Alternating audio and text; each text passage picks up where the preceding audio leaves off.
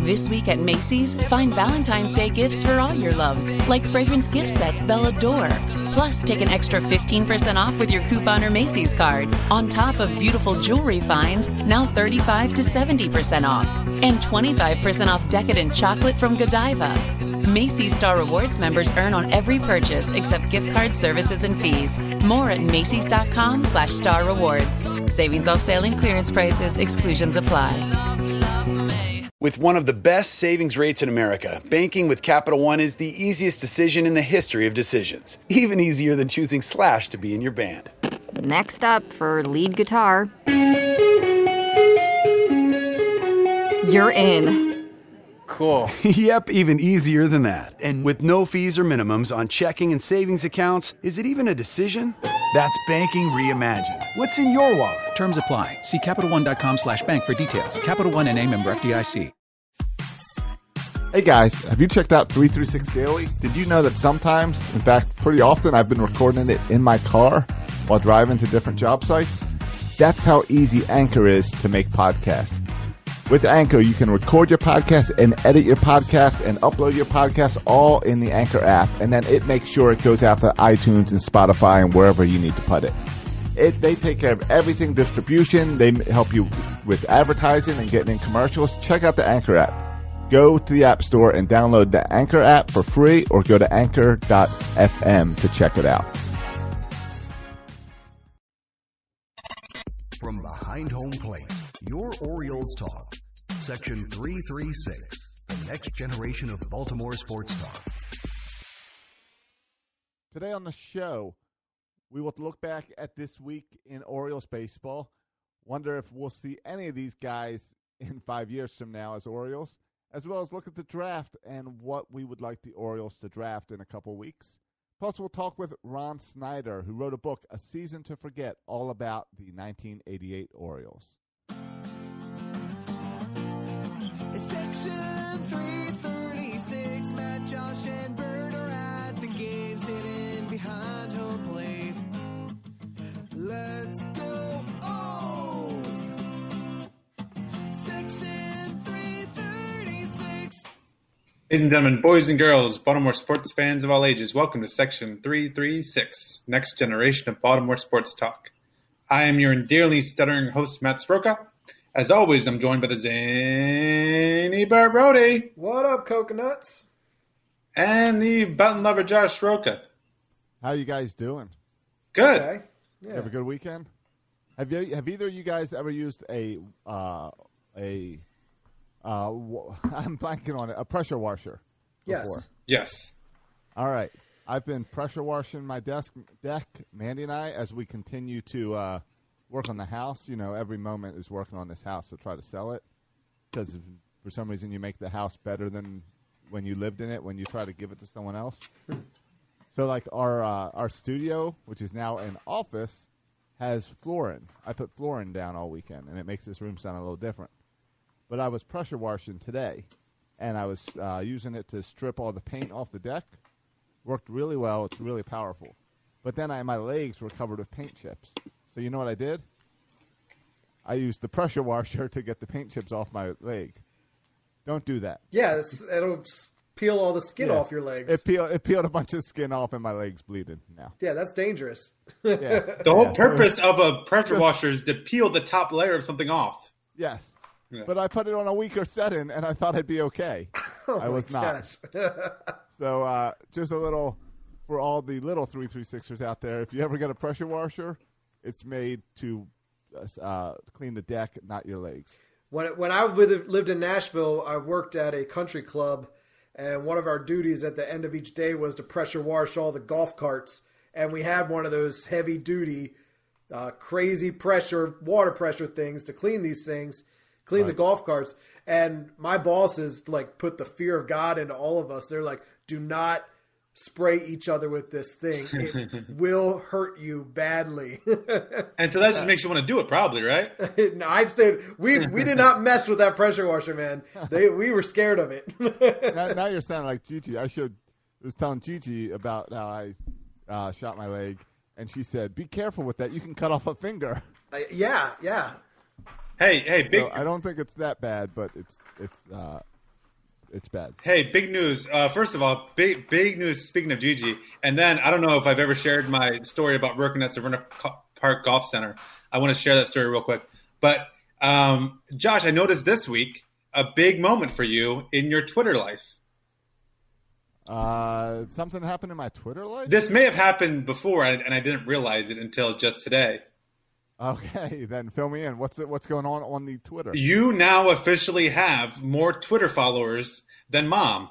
Oh, So- I don't, do I really? You do. Congratulations. That's a big Wow. deal. I feel like I feel like we should throw a party or something. That's huge. Can we rename the Father's Day celebration? I think it's a now a Josh has more Twitter followers than his mom party. Now, Bert, Bert and I aren't there yet, uh, but but you have surpassed mom. That so is- congratulations. That is awesome. Yeah, it just it just took That- you 40 years of your life, but you finally did it.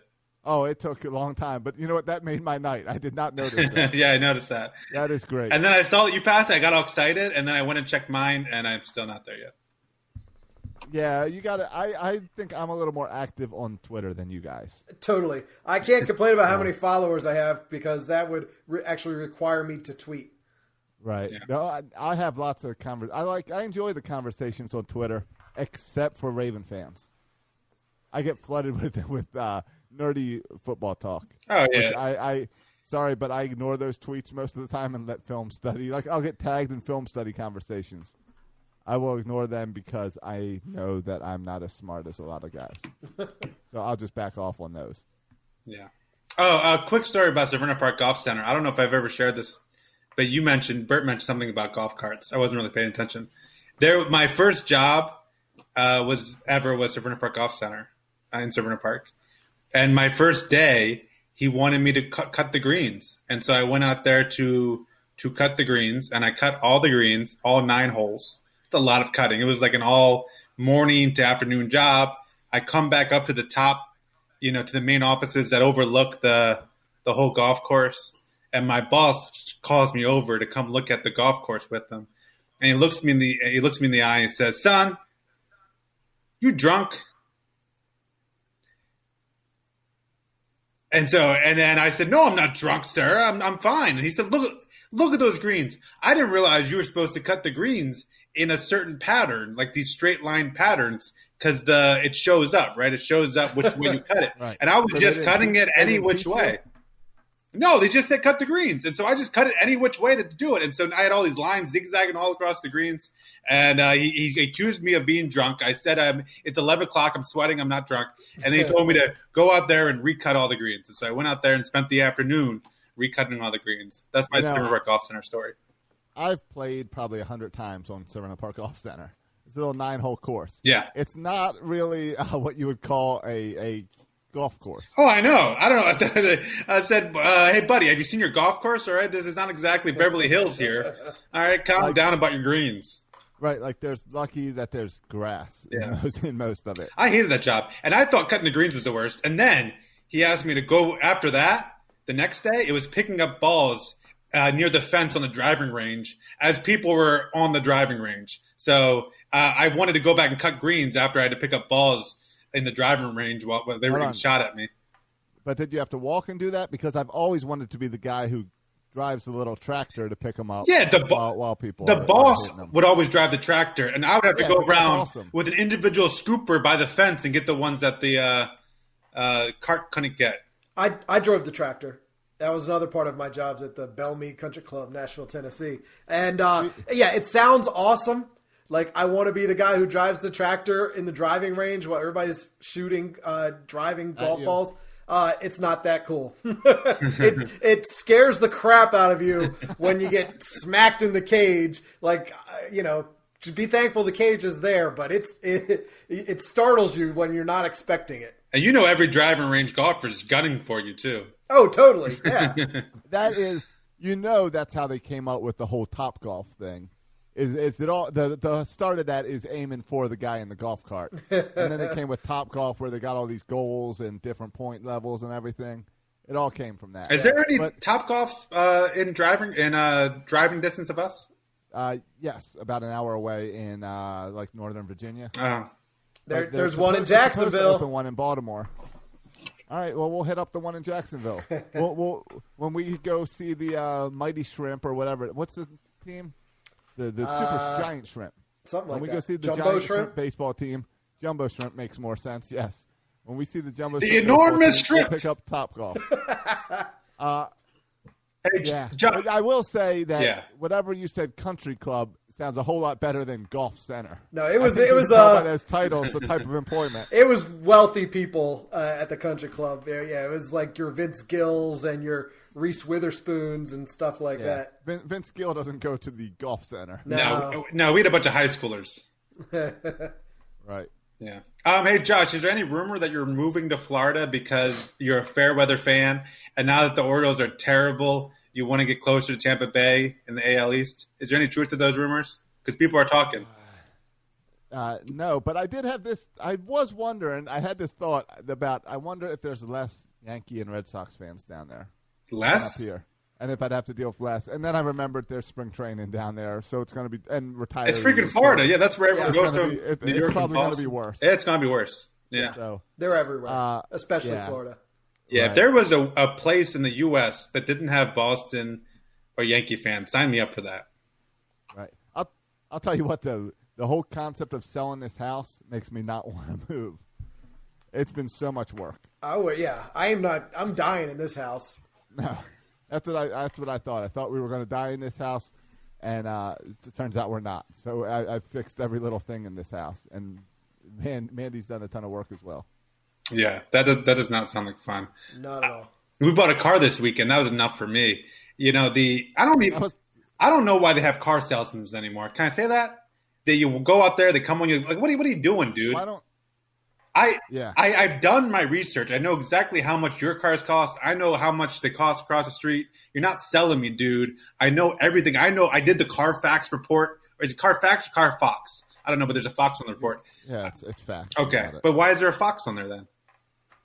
because people get confused, and let's make it more confused. I don't. know. Okay, but anyway, But see, I- but you made a mistake. yeah, what? You should have done Carvana, where they give you the giant coin and you put it in like a uh, like a uh, like a candy machine.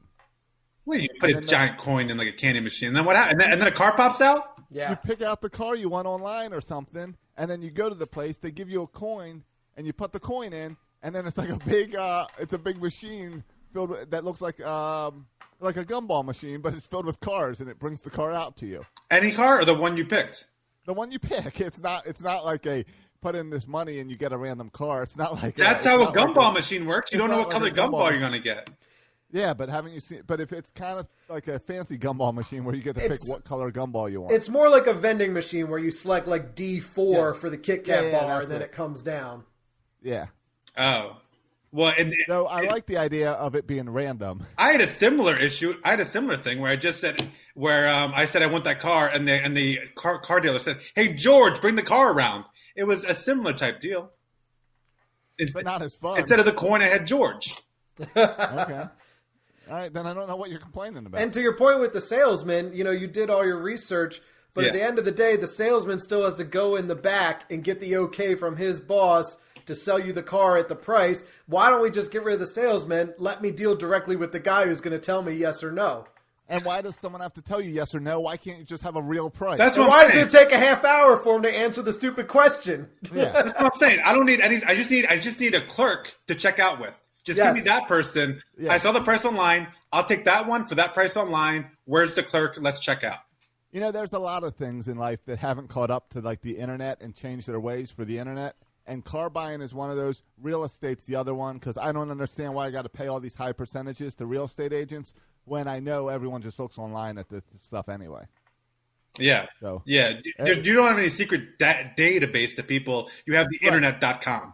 Yeah, I've got Zillow also. Yeah. And I got Realtor.com. Yeah. I don't. It's a throwback to when before those times, right? Like when you really Right. had a, a like a, a a a rolodex of names. Yeah, it's like the newspaper industry still trying to ignore that the the internet's there, and and trying to find like things to do. There's there's a bunch of or uh, there's a bunch of industries that need to adapt, Yeah, and a lot of them are sales related. yeah, it's true. But apparently, like some people, I guess, still go in there like not knowing what they're looking for and need a salesperson. I don't know. Um, because even a lot of places have like haggle free now. Like, 'cause there's no haggle. It's it, the price is the price. Yet there's still like two people always involved. Bert's right. I was even talking to the guy. Even just I w- went there just to like t- test drive. Just and before I left, he had to go get his boss just to come meet me.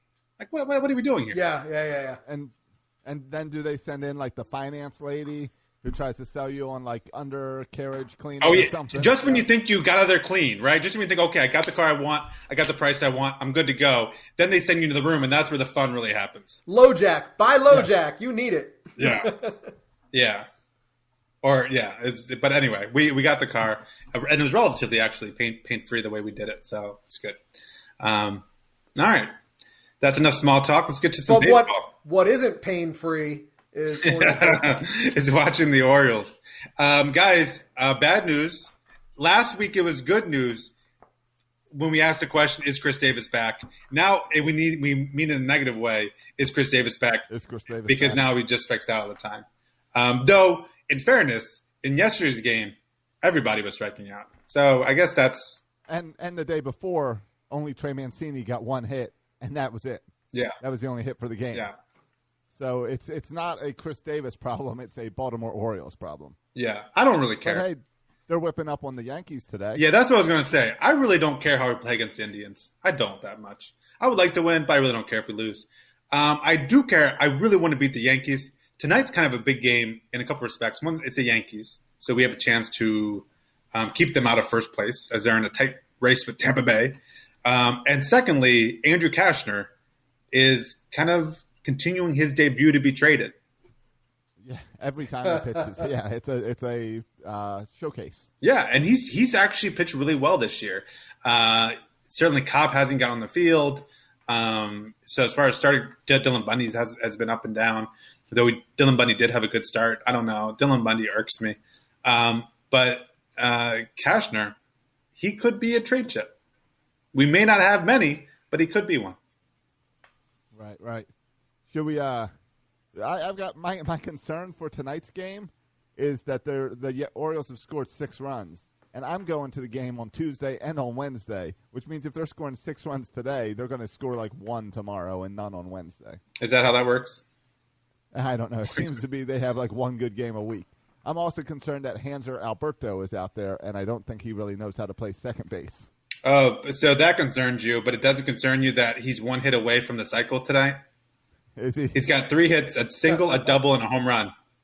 Okay. Have you seen Hanser Alberto? Uh, there is no way he gets a triple tonight.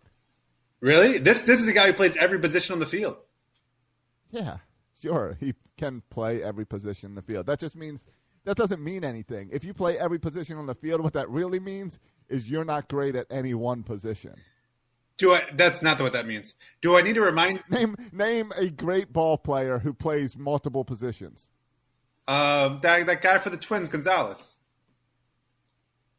What's he play? He plays all the positions. He was the guy who used to play for the Astros. Mar- Marwin Gonzalez. Uh, Is he an all star? he was not an all star, but he's a solid player. Another. I'll give you another one. Player, not great player. I'll give you another one. Ryan Flaherty. you hate Ryan Flaherty. Yeah, I know.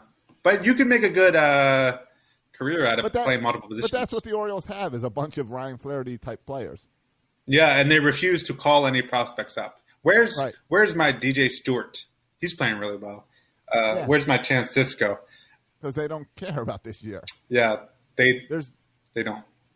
Yep. Um, but it's still nice to see the Orioles beat the Yankees. I don't care if we lose to the Indians. Like I said, let's save all our guys. Let's like throw out Hanser Alberto to pitch against the Indians and save all our good arms for uh, for, uh, for the Yankees. Hunter has pitched. I know. I know. He He's pitched know, for yeah, sure. yeah. Oh, and by the way, Josh, just to go against your narrative that Hans Alberto can never have a triple, um, I would like to two counterpoints. Um, Okay. One, I believe Matt Wieters's first hit, or one of his first hits, I think his very first hit, was a triple. Um, Okay. We were there. We saw it. Secondly, um, Hans Alberto today already has a stolen base. So those are two things that would go against your theory that he won't get a triple. So we are on definite cycle watch. Um, okay, fine. I'll give you cycle watch. I just don't think it'll happen. Hanser Alberto's fifth on the team with zero triples. Thank you- Thank you for that. Triples are hard. You guys, that's not the stat you wanted to bring up. What you should have brought up was May 29th. 2015 when Hanser Alberto made his debut with the uh, Texas Rangers. Right. His very first hit, a triple. Oh, really? There you go. That's that funny. you should have went with. Yeah, yeah. So yeah. So okay, we are on uh, whatever cycle watch. Cycle watch. That's much better than a bunch of the other watches we've been having lately. Yeah, so it's been a tough week uh, since we last talked. Um, we uh, there was a couple of those weird, weird rain, rain delays in New York. Remember the start of the week, it thought we looked like we would never play baseball again. Um, But we did the, the double header on Wednesday. We lost both those games. We lost to the Indians on Thursday. Um, we won Friday, and then we lost on Saturday and lost on Sunday. So we're we're limping a bit here. Um, Right. Have you noticed how long the rain delays have been, and like how they'll wait forever? Like, the, like especially with those Yankee games where they really tried to get that game in. You know, the one where they were bringing out pitchforks and everything. yeah, Uh, and apparently, it's pressure from Major League Baseball that is tired of all these rain delay games and take and uh, the players' union being upset with giving away off days. So baseball's trying to mandate them to do whatever they can do to make up a game in the same series. Yeah. So I yeah, I don't, you know, going with technology, I think it's reasonable to be able to conclude if you're going to be able to play baseball that day. And yeah, there's a chance you could be wrong, but nine out of 10 times you'll be right. And who cares if Right. you're wrong that one time? They should have the policy that my, uh, my, my county has. If ever there's the threat of snow, everything shuts down, even at the mere threat. They should be more quick in baseball to like call the game if it looks like it's gone. If there's a 99% chance of rain from six o'clock till 2 a.m., just cancel the game, dude. yeah, I get that, but it's all about money and about getting people in the seats. Uh, of course, the Orioles did do the right thing on Mother's Day after the three-hour delay, offered uh, tickets to, to people to come back. Yeah, I don't, yeah, I don't think that's necessary, but good for them, I guess. Yeah. So, but uh, I don't understand why Yankee Stadium has such bad drainage. Why they had all that water in there when it's one of the newer stadiums. When we've heard forever about how like Camden Yards has some type of vacuum cleaner that sucks all the water down. Yeah, I don't remember last time I saw that. Like brooms uh, pushing piles of water. Like, Well, it was yeah. It was That's not a good look. It was it was pitchforks, and then there was some machine that I couldn't figure out what it was that they were rolling around. Yeah, it was like something out of the '80s. The whole idea of, of using the the whatever the the brooms to sweep out the water. What, what are we doing? This is a major league field and a new one. Right, right. That was strange. Hey, I saw um, people were, were criticizing like you know the endless debate on why no one comes to the game, and then I was I'm so tired of that debate. well, I was looking at ticket prices, and the Orioles had pretty reasonable ticket prices on average. Um, but I was wondering if Except that's that's kind of a deceptive stat. That page, that's that I saw that being pushed around on Twitter this week. yeah, because those numbers are from the secondhand market. is that what they're from?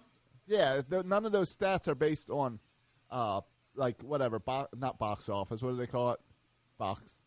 It's not. Uh, it, it's not straight from the team. It was all like from from some second mark, whether it was StubHub or someone else who did the who put out that that study. Oh, well, I yeah, because I was also wondering like how that balances out with because behind home plate, you're like the Nationals and Yankees and a lot of the other teams have will have like these super expensive tickets Yeah. that go right behind home plate. So if you're doing averages, since Orioles don't have those really expensive seats, does it kind of throw off some of those averages? I don't know. Yeah, that's true. If you you think you should take like I don't know, maybe remove the most expensive the most expensive seats and the least expensive seats and figure out the average in the middle or something. There should be some way to do it, being like the common man. But it does feel like our tickets are expensive.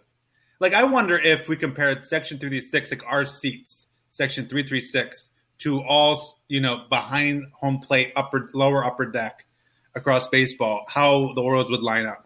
I don't think it would be the best by far, the cheapest no, by the far. problem no, and the problem is this whole prime elite value that we talked about a couple of weeks ago. The value price is, is a reasonable price. So if you're going with that number, that's pretty good. Yeah, yeah, yeah. But if you're going with like the Friday night Yankees game, there's that's an outrageous price. Yeah, I can't even figure out uh, ticket prices anymore. I'm glad I'm the, the, the season ticket holder because I, I wouldn't even know it'd be too hard to figure out how to go to the game and how much it would cost. No, I get confused just when I try to sh- trade our tickets around, and they're like, "Come back with me," saying they need more money because I just want to change a game, and I, I don't, I don't get it. It's frustrating. Yeah, I want one price. I know, and I want it to be five dollars. I, I wanted, I want it to be, yeah. You, it has to be based on the number of wins the team has. Yeah, they should. That's a good way to do it. Like the product, or how about the team's salary? Uh, because right now our team's salary has to be uh, near near near the bottom. So how about Right, that right. reflect the ticket prices? Yeah, so if the salary is uh, 75,000 75 million, then everyone gets in for seven dollars and fifty. That sounds good to me. Yeah. So I can do that. Yeah, but because you know when the Orioles are good again in 2023, Oh, well, raise your they'll prices. jack up the prices. Um, but whatever. And and at any point now they're going they can also drop the whole uh, you can't bring in your own food. Leave, leave your leave your subway at home. Oh yeah, that's going to be a game They- changer for me. Right, because well, they love to toy that. They love to hold that over the fans' heads and say, well, "Not only are our tickets reasonable, you can to get in food for free. You can't do that in Washington." Yeah, it doesn't matter. I would strap peanut butter and jelly sandwiches to my chest to get Well, it in. like the movie. It's like right. It's like the movie theater. yeah, Like they say, you can't bring anything in, but who doesn't take food into the yeah. It would just mean I have to wear my cargo pants more. That's all that would mean. Yeah. It just means I need to find a spot to shove the Taco Bell. Yeah, that's, I got I got rid of a bunch of my cargo shorts when they went out of style, but I did keep one pair that I wear every time I go to the movies, just to stuff the cargo pockets full of candy. Yeah, we use a purse. So Mandy carries the purse, not me, but we stick a bunch of stuff in it. And I did. Teach their own. I was at and I was at the movies once and saw a kid walk in with a backpack. I was very impressed with this kid because they didn't check his backpack. He sat down, pulled out a six pack out of his backpack. oh wow. So I, I thought that was impressive. I, I, I still I'm, I'm afraid to bring in any um, beverages into theater after the incident happened in college where I brought a beer, a bottle, and I put it on the ground, in the back, and it knocked over, and you could hear it click click click click click click click clink click clink all, all the way down. That's like uh, They're in the middle of the Michael movie. I Scott was really bringing the bottle of wine. I said to never again Andy am I bringing a beer play. bottle into a movie theater.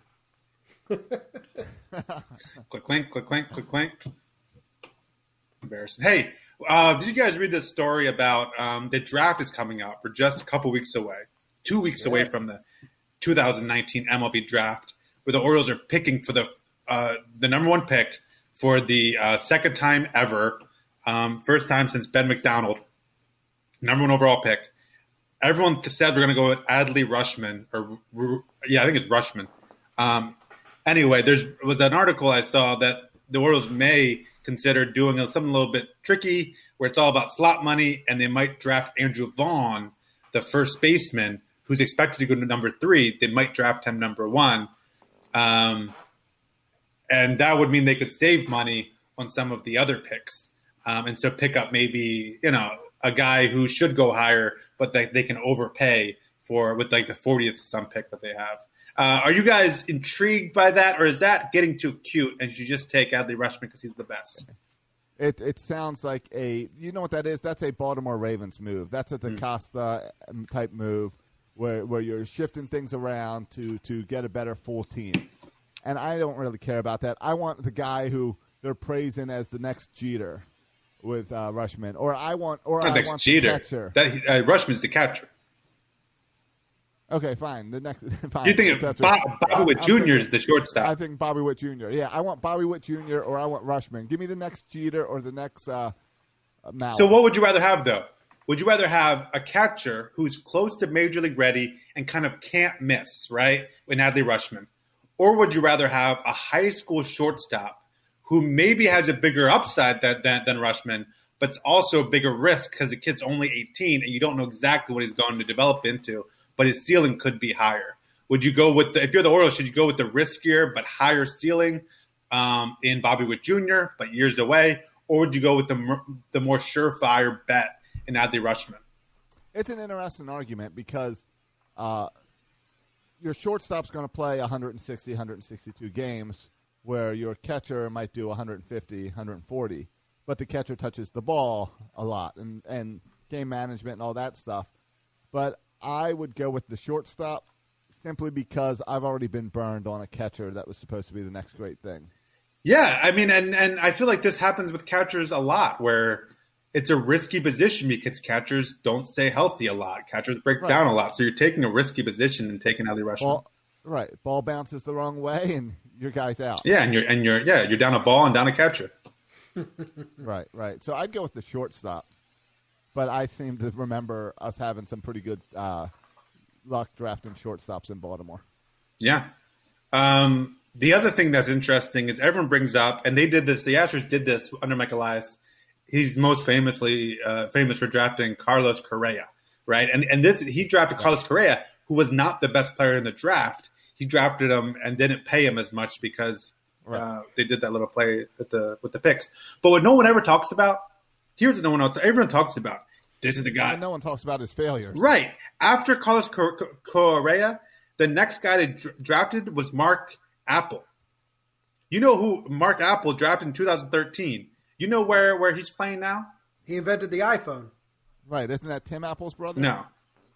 Um, and I don't know if it's Apple or Appel. A P P E L. That would be Appel. Yeah, think. I would say Appel. Apple. I do know how to spell Apple, and it's not that way. All right. All right. Now, where's he playing? Uh, he's he's gone. He retired. He quit baseball. so you're saying that he's worse than uh, Richie Martin? And the guy who they drafted next in next year, 2014, your boy Mike Elias drafted a guy named Brady Aiken.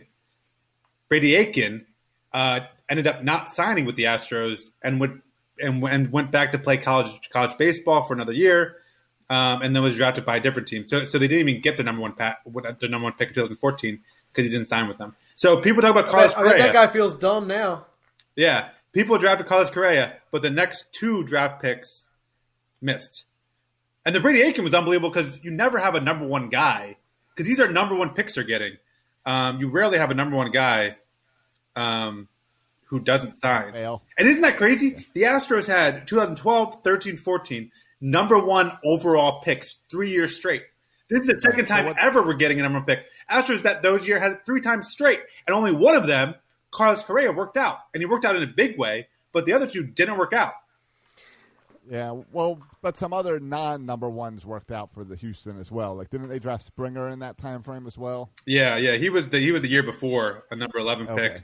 and Alex Bregman, who's a stud now, was their number one pick the, the next year. I mean, so yeah, the base the the the baseball draft is way more random and luck than like the football draft. Football, you, you draft guys that are ready to play or close to ready to play. Baseball is so much luck that's jo- that's in that. yeah, yeah. Well, even like best case scenario with Rutschman, who everyone says is majorly ready, he's still going to start at single A like everybody else, and then if he progresses, he'll get to the majors, you know, in a couple years. So even the most prepared guys are not ready to go and start in the majors, which is crazy. Yeah, maybe, but I mean, uh, Chance Sisco's been in the system for five plus years now, uh, and and we're still not seeing him up here. Where they they take Rutschman, we might see him uh, in two years. Uh, so I mean, if he's ready, major league ready, I don't care about the argument for a shortstop. I don't care about you know manipulating picks or whatever you're referring to. You got to take Rutschman. You got to take the best guy. Uh, and and this is going to be the only time the Orioles, only the second time the Orioles have had the number one overall pick. Might as well get comfortable because we're getting it again next year. I don't think we are. No, I think we might have number two next year. The Miami Marlins, Marlins, how bad the the Marlins, are. are putting on a, quite a run for the worst record. It's it's really it's going to be tough to get the number one spot. Uh, that, That's dumb then because what, why bother winning any games at all this year? Uh, you, Yeah, because because number two guy is is what a half point below the yeah, number one guy. I mean seriously, I don't know how it's going to work out. It's different every year, but this year I would be okay with Bobby with Jr. at number two. Like I don't care. oh sure, I would take either one this time. So if next year same Right. situation where there's a number one and then a one A, because that's what it feels like this year is a one and one. Like if the Royals, from what I read, if the Royals had the number one pick, they would take Bobby Witt Jr. with the number one pick. They just Well, happen to and have the I- second pick. Right, and the, and the and the mock draft that I was reading earlier today had Rutschman number one to the Orioles and Bobby Witt to the Royals number Yeah, two. yeah, So I mean that's it's not bad to be number two when those two guys are at the top. yeah. And they'll be studs next year. So we'll have. I hope we get a number two overall pick, but we'll, we'll definitely have a, you know, top four, I mean, we're top sitting- five pick. I don't want to sit through this whole season for nothing. I mean, all right, fine, fine. I'll take number one. I'll take one A. But if we start talking third, fourth pick, forget it. You wasted my time. I know, especially because we can't even watch Well, we'll, uh, prospects. Yeah, right. Well, well, well, we'll find out soon. I mean, this draft is in two weeks, on June third. So in two weeks, we'll actually get to talk about who the Orioles drafted as their number one pick. Their number one pick last year seems to be lighting it up down there. Grayson Yeah. Rodriguez. Yeah, he's, yeah, it's a good start. I've been seeing his name pop up a lot, and uh, at the time he got drafted, we were still questioning. Like there were still tweets out there that he had committed to uh, Oklahoma or something like that. Right. Um, you know, which obviously he, he didn't follow through on and, and stuck with the draft pick. But I had never heard of the guy. You know, but uh, it's good to see that's working towards the positive so far. Yeah, he's part of that stud Delmarva staff where they're all kind of lighting it up. And so he Sure. becomes right there with DL Hall as, as two of our top pitching prospects. So that's good to see. All right. Well, this isn't the first time that the Orioles have been terrible, right? We, we've seen terrible teams before. oh, yes. Oh yeah, many times. Yeah, yeah. And one of the worst teams, one of the worst starts was that 1988 team. You see where I'm going with this, Josh? Yeah, Yeah, you want to throw it to the interview now? Yeah. So, jo- 'Cause I- yeah, go ahead, Josh. I said you guys were busy, Yeah, so I sat you down. sat down with, uh, I sat down with Ron Snyder and talked about the night. He just came out with a book. We talk a lot about the '89. Did you sit down with them? Yeah, I sat down on my uh, on my office chair, and he sat down wherever he was on the on his phone, fine. and we and we discussed the 1988 Orioles. And I was telling him how we love. I like. I always. I feel like we started this podcast with just e- every episode talking about how great the '89 Orioles were. And and it seems like this year the Orioles are getting behind it and prom- and promoting the 30 year anniversary celebration. And I um, was like, where were all the celebrations last year for the '88 Orioles? No love for the 88 Orioles. I agree. It's outrageous. There was not much. Yeah. There was not much, and and uh, we should have focused more on it. But Ron did focus on it, and he's got a new book out called "A Season to Forget." I read it this week. It's uh, and I I didn't even do the audio version. There's no audio version, so I had to actually read like paper and words. You should do your own audio version. I, I may. Oh, gosh. that, that would be good. It's not. It's not too long. Yeah. You want to listen to me read? No, No. that would take a season to forget and turn it into a book to forget. Yeah, It would also take me with me reading. It would take about uh, twelve months to do. yeah. So anyway, uh, we're going to go to that interview now. Uh, recorded a little earlier.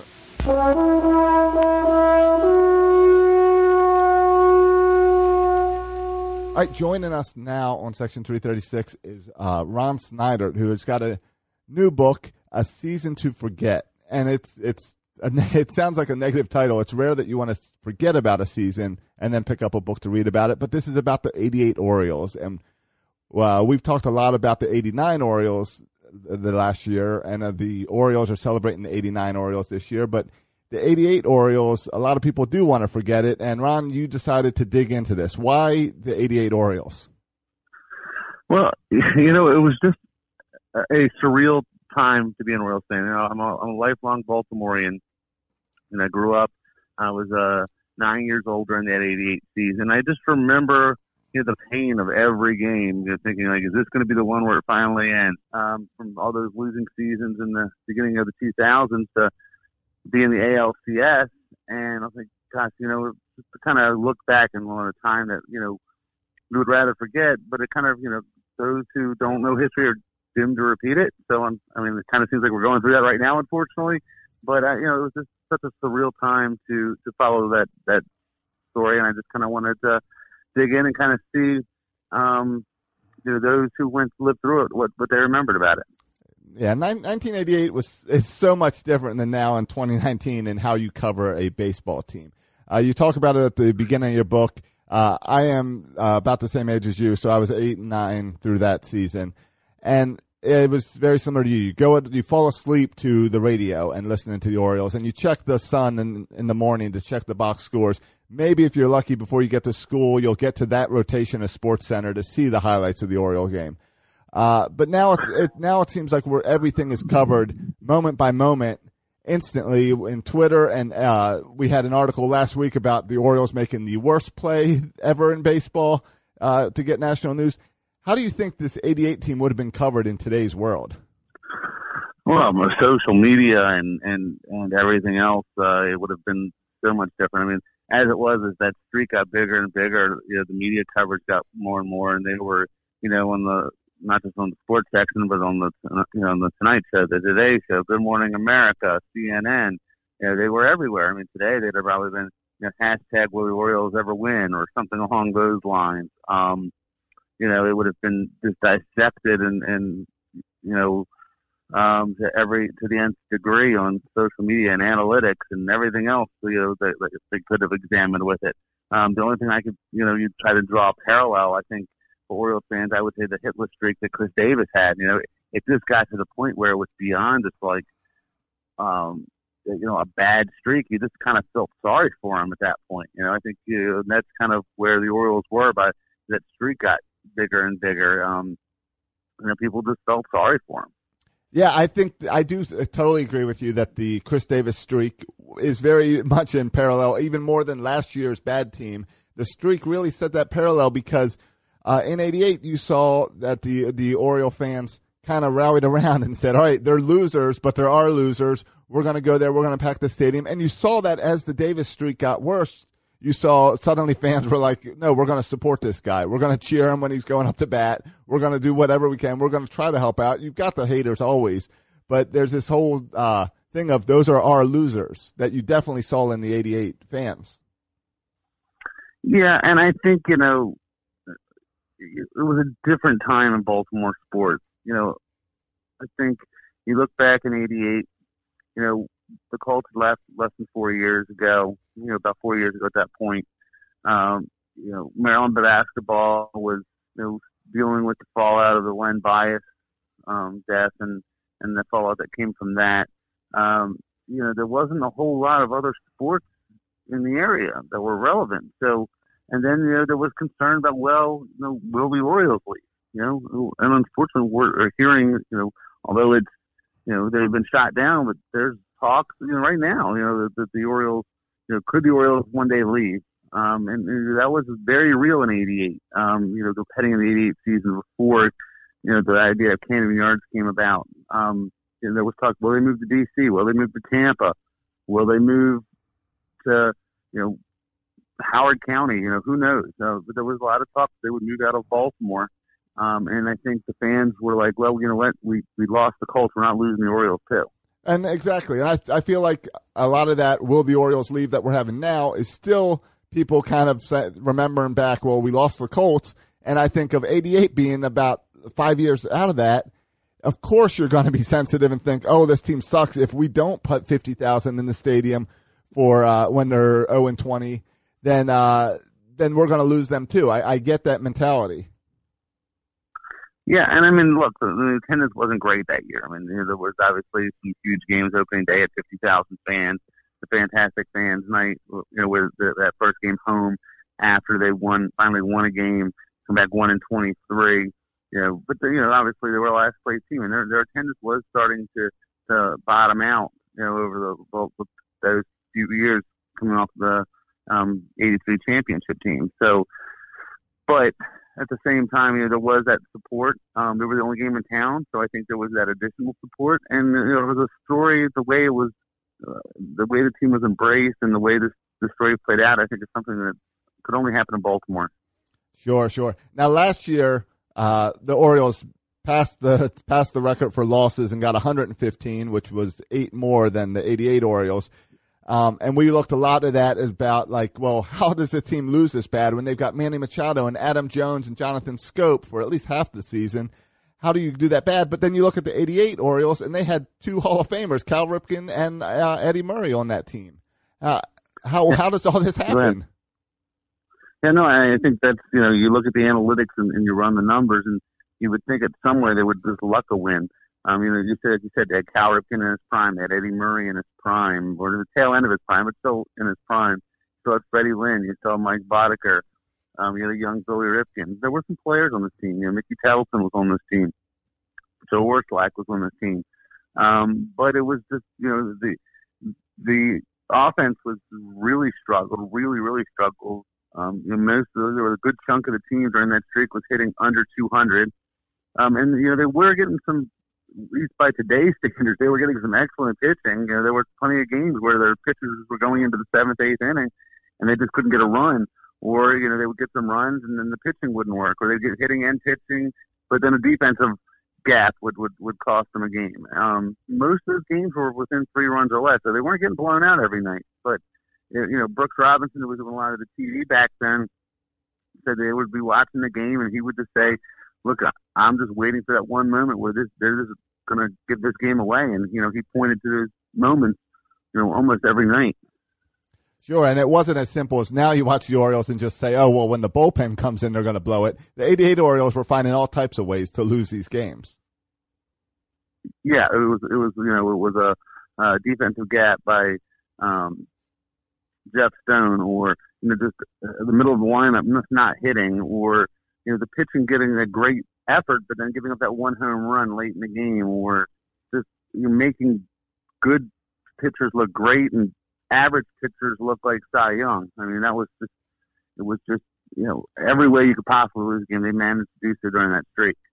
All right, you've talked to a lot of uh, players when writing this book, and I imagine that now now that it's been thirty years, they were a lot more open to you about talking to this than back in the day. Is that correct?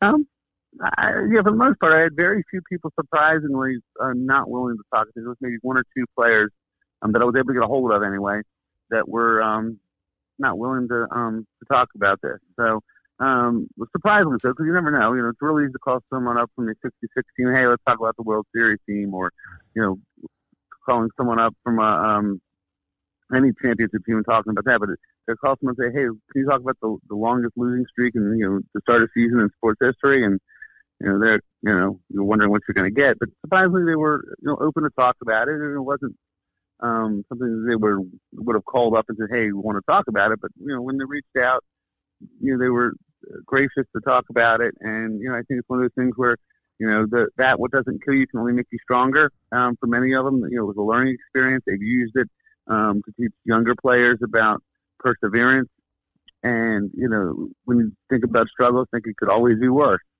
So you know, I think you know the, many people have taken it as that negative and turned it into a positive. But at the same time, I don't think anyone would ever want to, you know, wish that on their worst enemy as far as, you know, other athletes wishing it on other teams. Sure, sure. Of course not. Um, when I, when I think, it, I remember before I read your book, um, I remember it, the 88 season came up a little bit. Uh, was it, la- I think it was last year when John Eisenberg came out with the streak book about Cal and the streak. And I remember Cal opening up about a little bit in that about when Cal Sr. was fired after an 0 6 start to the season and how that didn't like really motivate him to to work harder to win. Uh, and I was surprised because you talk a lot in in the book about how the Orioles kind of lost the Oriole way going into that. And when you talk to anyone now, they always talk about how that Oriole way foundation was Cal Ripken Sr. And then you think of the 89 team and the 89 highlight video starts with, we got to get back to the Oriole way. So there's all this talk about the Oriole way. Uh, how did the Oriole way got, get lost? And then with Cal Senior and that firing of 0 and 6, clearly that didn't motivate anyone because they lost for another two weeks. Uh, did that affect the players in a negative way? Is it like Cal Senior getting fired? Yes. Yeah, well, I mean, absolutely. So, I think a lot of them, you know, it was nothing against Frank um, Robinson, who obviously took over, came with a great track record and a lot of respect in the clubhouse. But I think a lot of people felt like, look, it wasn't Cal Senior's fault that they were losing um, they just weren't very good. And you know, Connie Mack or Tony La Russa or Bobby Cox or Joe Torre, you, you know, you name it, none of those guys could have won with that group. Um, you know, so it was just a shame. I think some people were so just upset in the fact that look, Cal Senior wanted that job his whole life. He worked his way up from the farm system. He developed, helped develop a lot of the players who are key to the Orioles' rise and success in the 60s, 70s, and early 80s. He was hoping to get the job in 82, 83 when, you know, they, they passed over him for Joe Altobelli. Um, Altobelli gets fired. They bring Earl back. Earl, you know, the team collapses in 86 and he finally gets the job in 87, Cal Senior does. And you just think he's probably thinking to himself, I waited all this time and I was there for Brooks and, Jim and Boog and all those other great players, and, and this is when I get the team. Um, you know, and, and he knew going into the season that they were going to be in trouble, but he didn't think they were going to be in that much trouble. Right, right. And I guess what were expectations for fans going into that? Because I know 87 was a rough season, but I felt like this year going into 2019 Oriole fans, for the most part, were expecting losing. And you'd look at this roster and say, okay, that's a team that's going to lose. It's hard for me to look at the 88 roster and and say, well, that's a team that's going to lose. Yeah, no, I, I think you know. Look, I, I don't think they had great expectations for them uh, in '88. I think the fans were one of those. If everything went right, they had a chance to maybe surprise the people. You know, it was one of those. You know, look, everyone's zero and zero. We got some good players. We got some players that are still left over from the '83 team. Can Scotty, if Scotty McGregor can come back healthy, if Mike Boddicker can, you know, return to form, if the bullpen can hold up, you know, if some of these young players that they took a chance on you, you developed, if some of these fringe players that they brought in, you know, were you know, lived up to their expectations, they had a shot. And and really, it was just a poorly constructed team. It was, um, you know, there was no chemistry as far as, as that goes. Um, there wasn't a lot of talent. Um, and it was one that just got away from it very quickly. I mean, opening day was twelve nothing, and it just kind of lost to the Brewers, and it just they just never recovered. Right, right. All right, the book is A Season to Forget, the story of the 1988 Orioles. Uh, I'm going to make sure we share it on all of our social medias and everything. If you just Google it, it's the first thing that comes up is the Amazon link. I love that the uh, that in the Amazon thing it says it's categories as teen and young adult because as much as I think, oh, it's the 88 Orioles, this would be a great Father's Day gift, which it would be. I also think of like as a child uh, that grew up in the, with the 88, 89 Orioles, like baseball was my life then, and to read like about that as another kid, it seems like a great thing to, to help pass down this story as you, as you're watching and going to the games with your kids now and saying, I know the Orioles are bad now, but you've got this excitement and you've got uh, Mike Elias talking about all this and everything, and you've got a hope. Let me remind you about the worst season I've ever watched as baseball, and it's a great way to pass this down to your to your kid. Um, but I want to talk, I want to kind of parallel this season a little bit more to to 88. And for the fans who are going out there, we're seeing the the stadiums. No one's going. The the stadium's empty. I think MASN ratings are still pretty good, which is something different than baseball back in '88.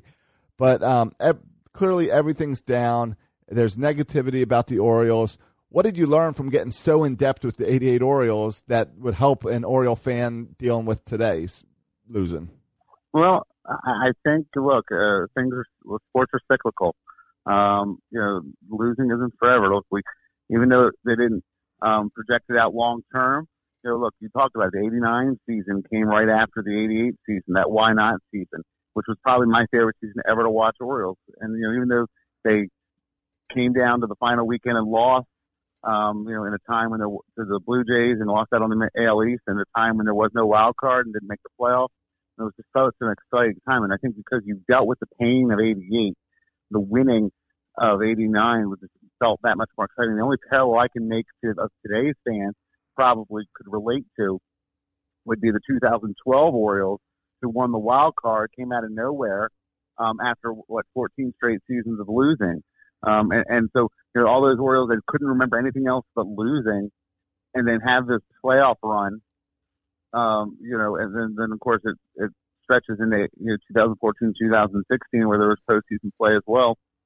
I think that's you know sometimes with sports you don't appreciate the winning until you've dealt with the losing. You, know, you look at the Braves, for example, you know, the, the great teams of the '90s, right? The the team when when when when the, the emotion that the fans felt in '91 when they got to the World Series went worst to first, and you saw you know, after all those years of losing in Atlanta and the same thing with Minnesota, all those years of losing, you know, but then as, as the Braves won, you know, they, the fans didn't come out as much. You know, they had a hard time selling out games because people got complacent, right? So when you deal with that, you know, sense, you know, when you deal with that losing, it makes the winning feel that much more uh, important. Yeah, I totally get it, and I I remember saying that throughout the the 2012 season is if you weren't there for 2005, 6, 7, 8. If you didn't experience all that losing, you didn't understand what we were going through in 2012. And when you look back at, I'm just like you that the '89 season is my favorite season because it hit me right at the right age, and uh, the excitement with no expectations. We dream for a season like that back in Baltimore. Uh, but when you talk to the a newer fan, they don't quite understand because they look back at the '89 and say, "Oh, well, you guys didn't even make it in the playoffs." I mean, but th- that team was fun, and it was it was like the buckle up birds of 2012, where th- when you outdo those expectations and bring winning back, it just brings joy to the to the city, and it's uh, we hear all the time about winning fixes everything, and so I love the hope Yeah, the hope that you're given for this team now. I mean, it's going to be a look. It's uh, you know, like the 76ers said, follow the process, right? I mean, those. Uh, let's just hope that the process works. Um, and, and you know, look, uh, I, I do feel like look, they showed us in 2012, 13, 14, you know, and, in that stretch, especially in 2014, you know, when they won, the fans came out, and I think that'll happen again. Despite all of it, look, and we can talk about all the other reasons people aren't coming downtown to the to, to the stadium there's a whole bunch of other socioeconomic and political reasons we could talk about, but that's that's that's for another platform, another day. Um, you know, that, that that they may not be coming out, but I think at the end of the day, if when they start winning, fans will start coming out again. I totally agree. All right, Ron, thank you for coming on Section 336. We want everyone to go out and get A Season to Forget. It's available on Amazon, Kindle, and hardcover.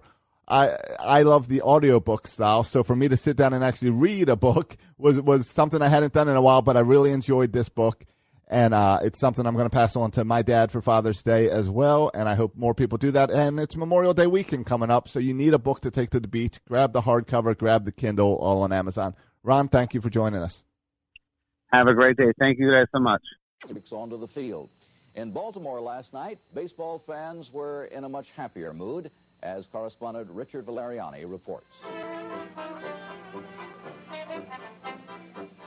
The atmosphere was more Mardi Gras than Major League as a near sellout crowd of over 50,000 people showed up for what was billed as Fantastic Fans Night.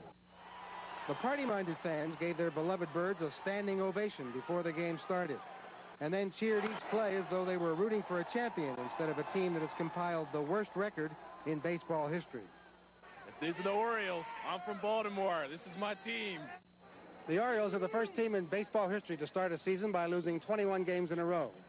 They're also the first team in baseball history to draw a crowd of 50,000 people with a record of 1 and 23. Nice. All right, Josh. Well, we uh, appreciate you sitting down um, with Ron Snyder. It's a it's a cool conversation. Do you? Well, do you guys think uh, we talked about how like the '88 fam, like the fans in '88 got behind the Orioles and supported the Orioles, and it was reminded me of all the fans that were getting excited for like Chris Davis in the street, Yeah. and kind of cheering him on and saying, "Well, he's our lovable loser." Yeah. Uh, do you think the fans will get behind like this Michael Elias team this year? Like these losers, they won't bring fifty thousand like they did out in '88. But do you think it'll get to a point where it's like, kind of like us, where when the Orioles win, it's just a pleasant surprise? I don't know. If, Or do you like? Do you think the hatred will stop? I, if I could look into a crystal ball three years from now, I I believe and I hope that I'm right that I will have a hard time naming four or five guys that are on this team right now. hands are out yeah, like those guys will be erased from my memory. Hopefully, by the time the Orioles are good again. Bert's game time is going to be really hard in five years. Exactly. Yeah, I'll be like asking, really "Where's don't- Dwight Smith Jr. playing now?" right. I don't think there's anyone right now that's on the roster today that'll be here when the Orioles are good. again. Yeah, but at the same time, I go back to Brandon Hyde's first win and the David has his first win. How they, they did that cart and the whatever the the cart shower. All right, the Cart Boys. Yeah, and there's something about that seems so long. ago. I know, but but there's something cool about a team with no expectations. All these players, everyone knows, like what Bert said is not like a mystery. We all know that this isn't a major league talented team, right? Like half these guys would not make the major league club of a competing team. And so that makes them, I think, in some ways more likable because it's relatable to suck and you cheer for lovable losers. And so I think in that respect, um, I think there's something endearing about people who are overmatched and still playing. Hey, listen, we're beating the Yankees right now. That's ridiculous. There is Yeah, the Yankees fine. should never lose to us. Their roster is so much better than ours. They should never lose to us, and we're beating them, and that's kind of cool, and that's kind of fun, and that's something to to cheer for, get excited for. Um, I, I don't know in this age of Twitter if you can have that same thing uh, where people can kind of just drop Just the be happy. cynicism, yeah, and just kind of embrace and embrace what the organization's doing. Because when Michael Elias was hired, all fans were talking the right game. Yeah, it's going in the right direction. Yeah, this is good. And then now, just like two months in, Sabermetrics isn't working. What's going on? Why do they suck? Guys, beginning of the season, we all said this would happen. None of this is a surprise. Um, the Sabermetrics is helping us to draft and develop players. You're not going to see um, that David Hess turn into Cy Young. All right, this was Right. never going to happen. Everything so far this season is going according to plan. Nothing has happened this season that should make you question Mike Elias or the direction of this team. And so, if you Right.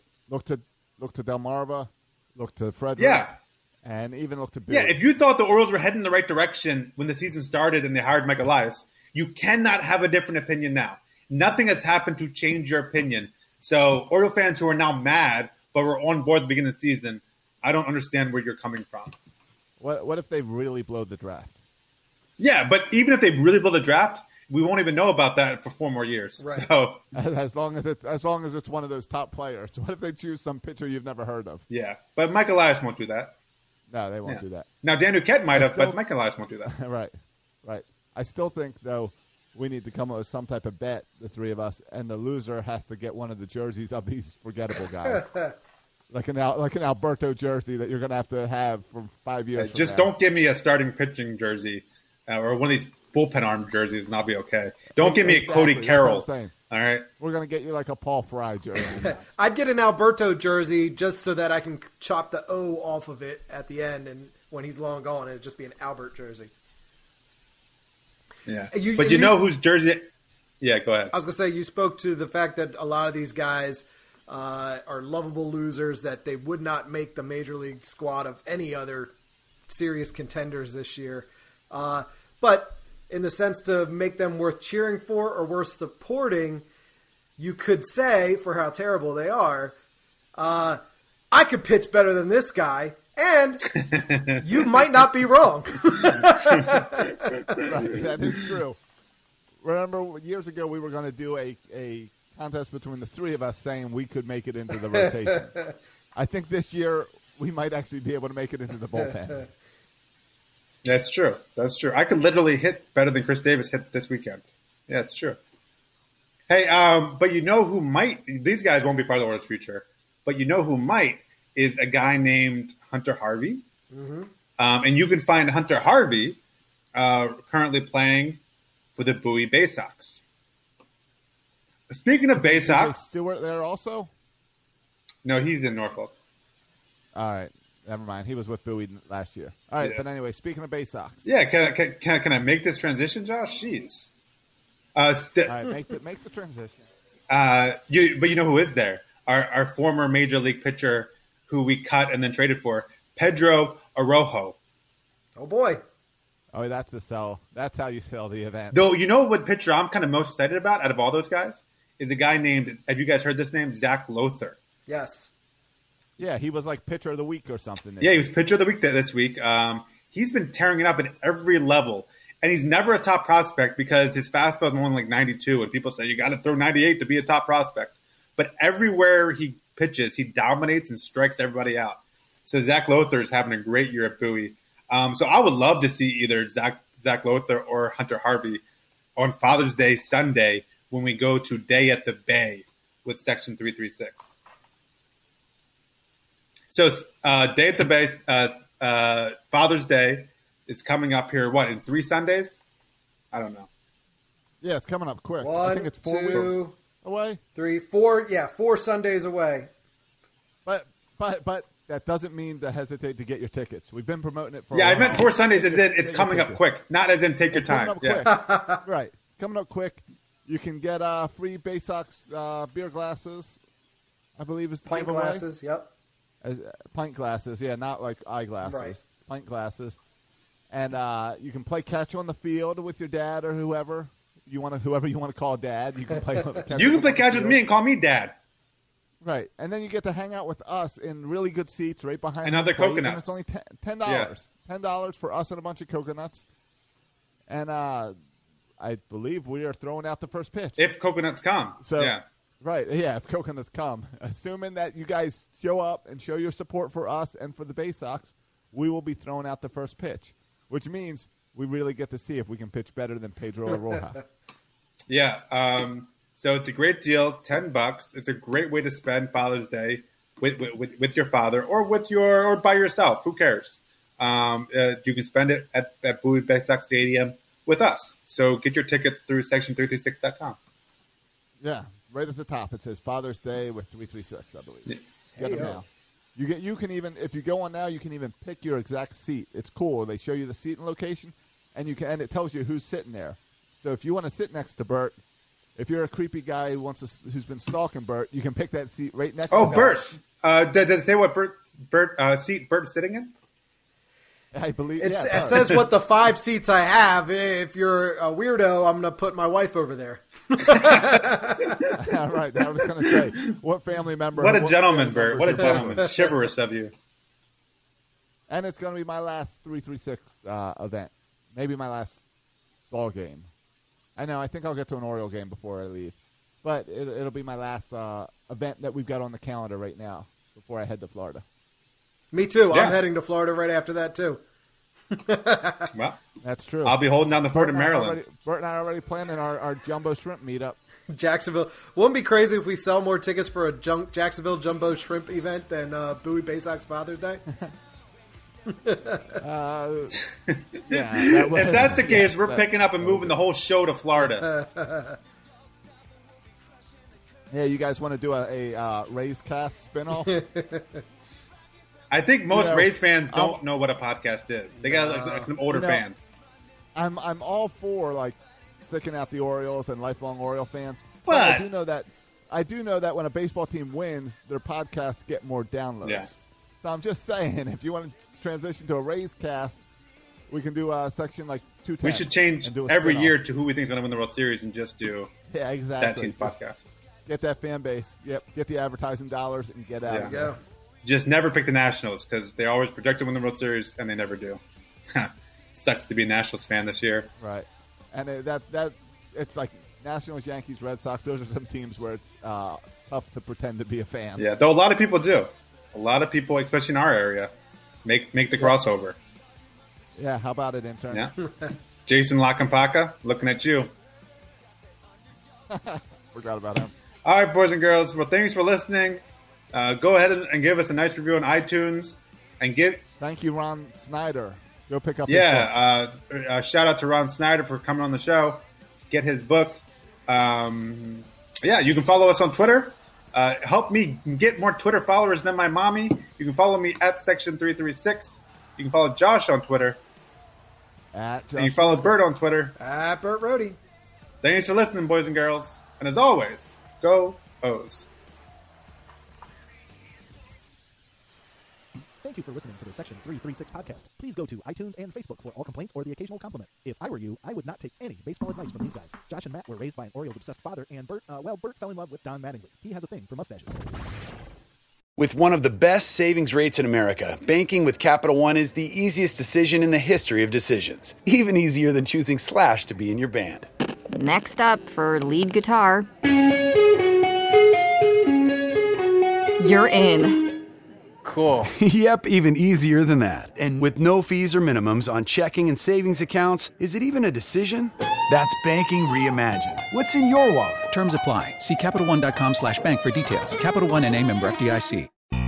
This week at Macy's, find Valentine's Day gifts for all your loves, like fragrance gift sets they'll adore.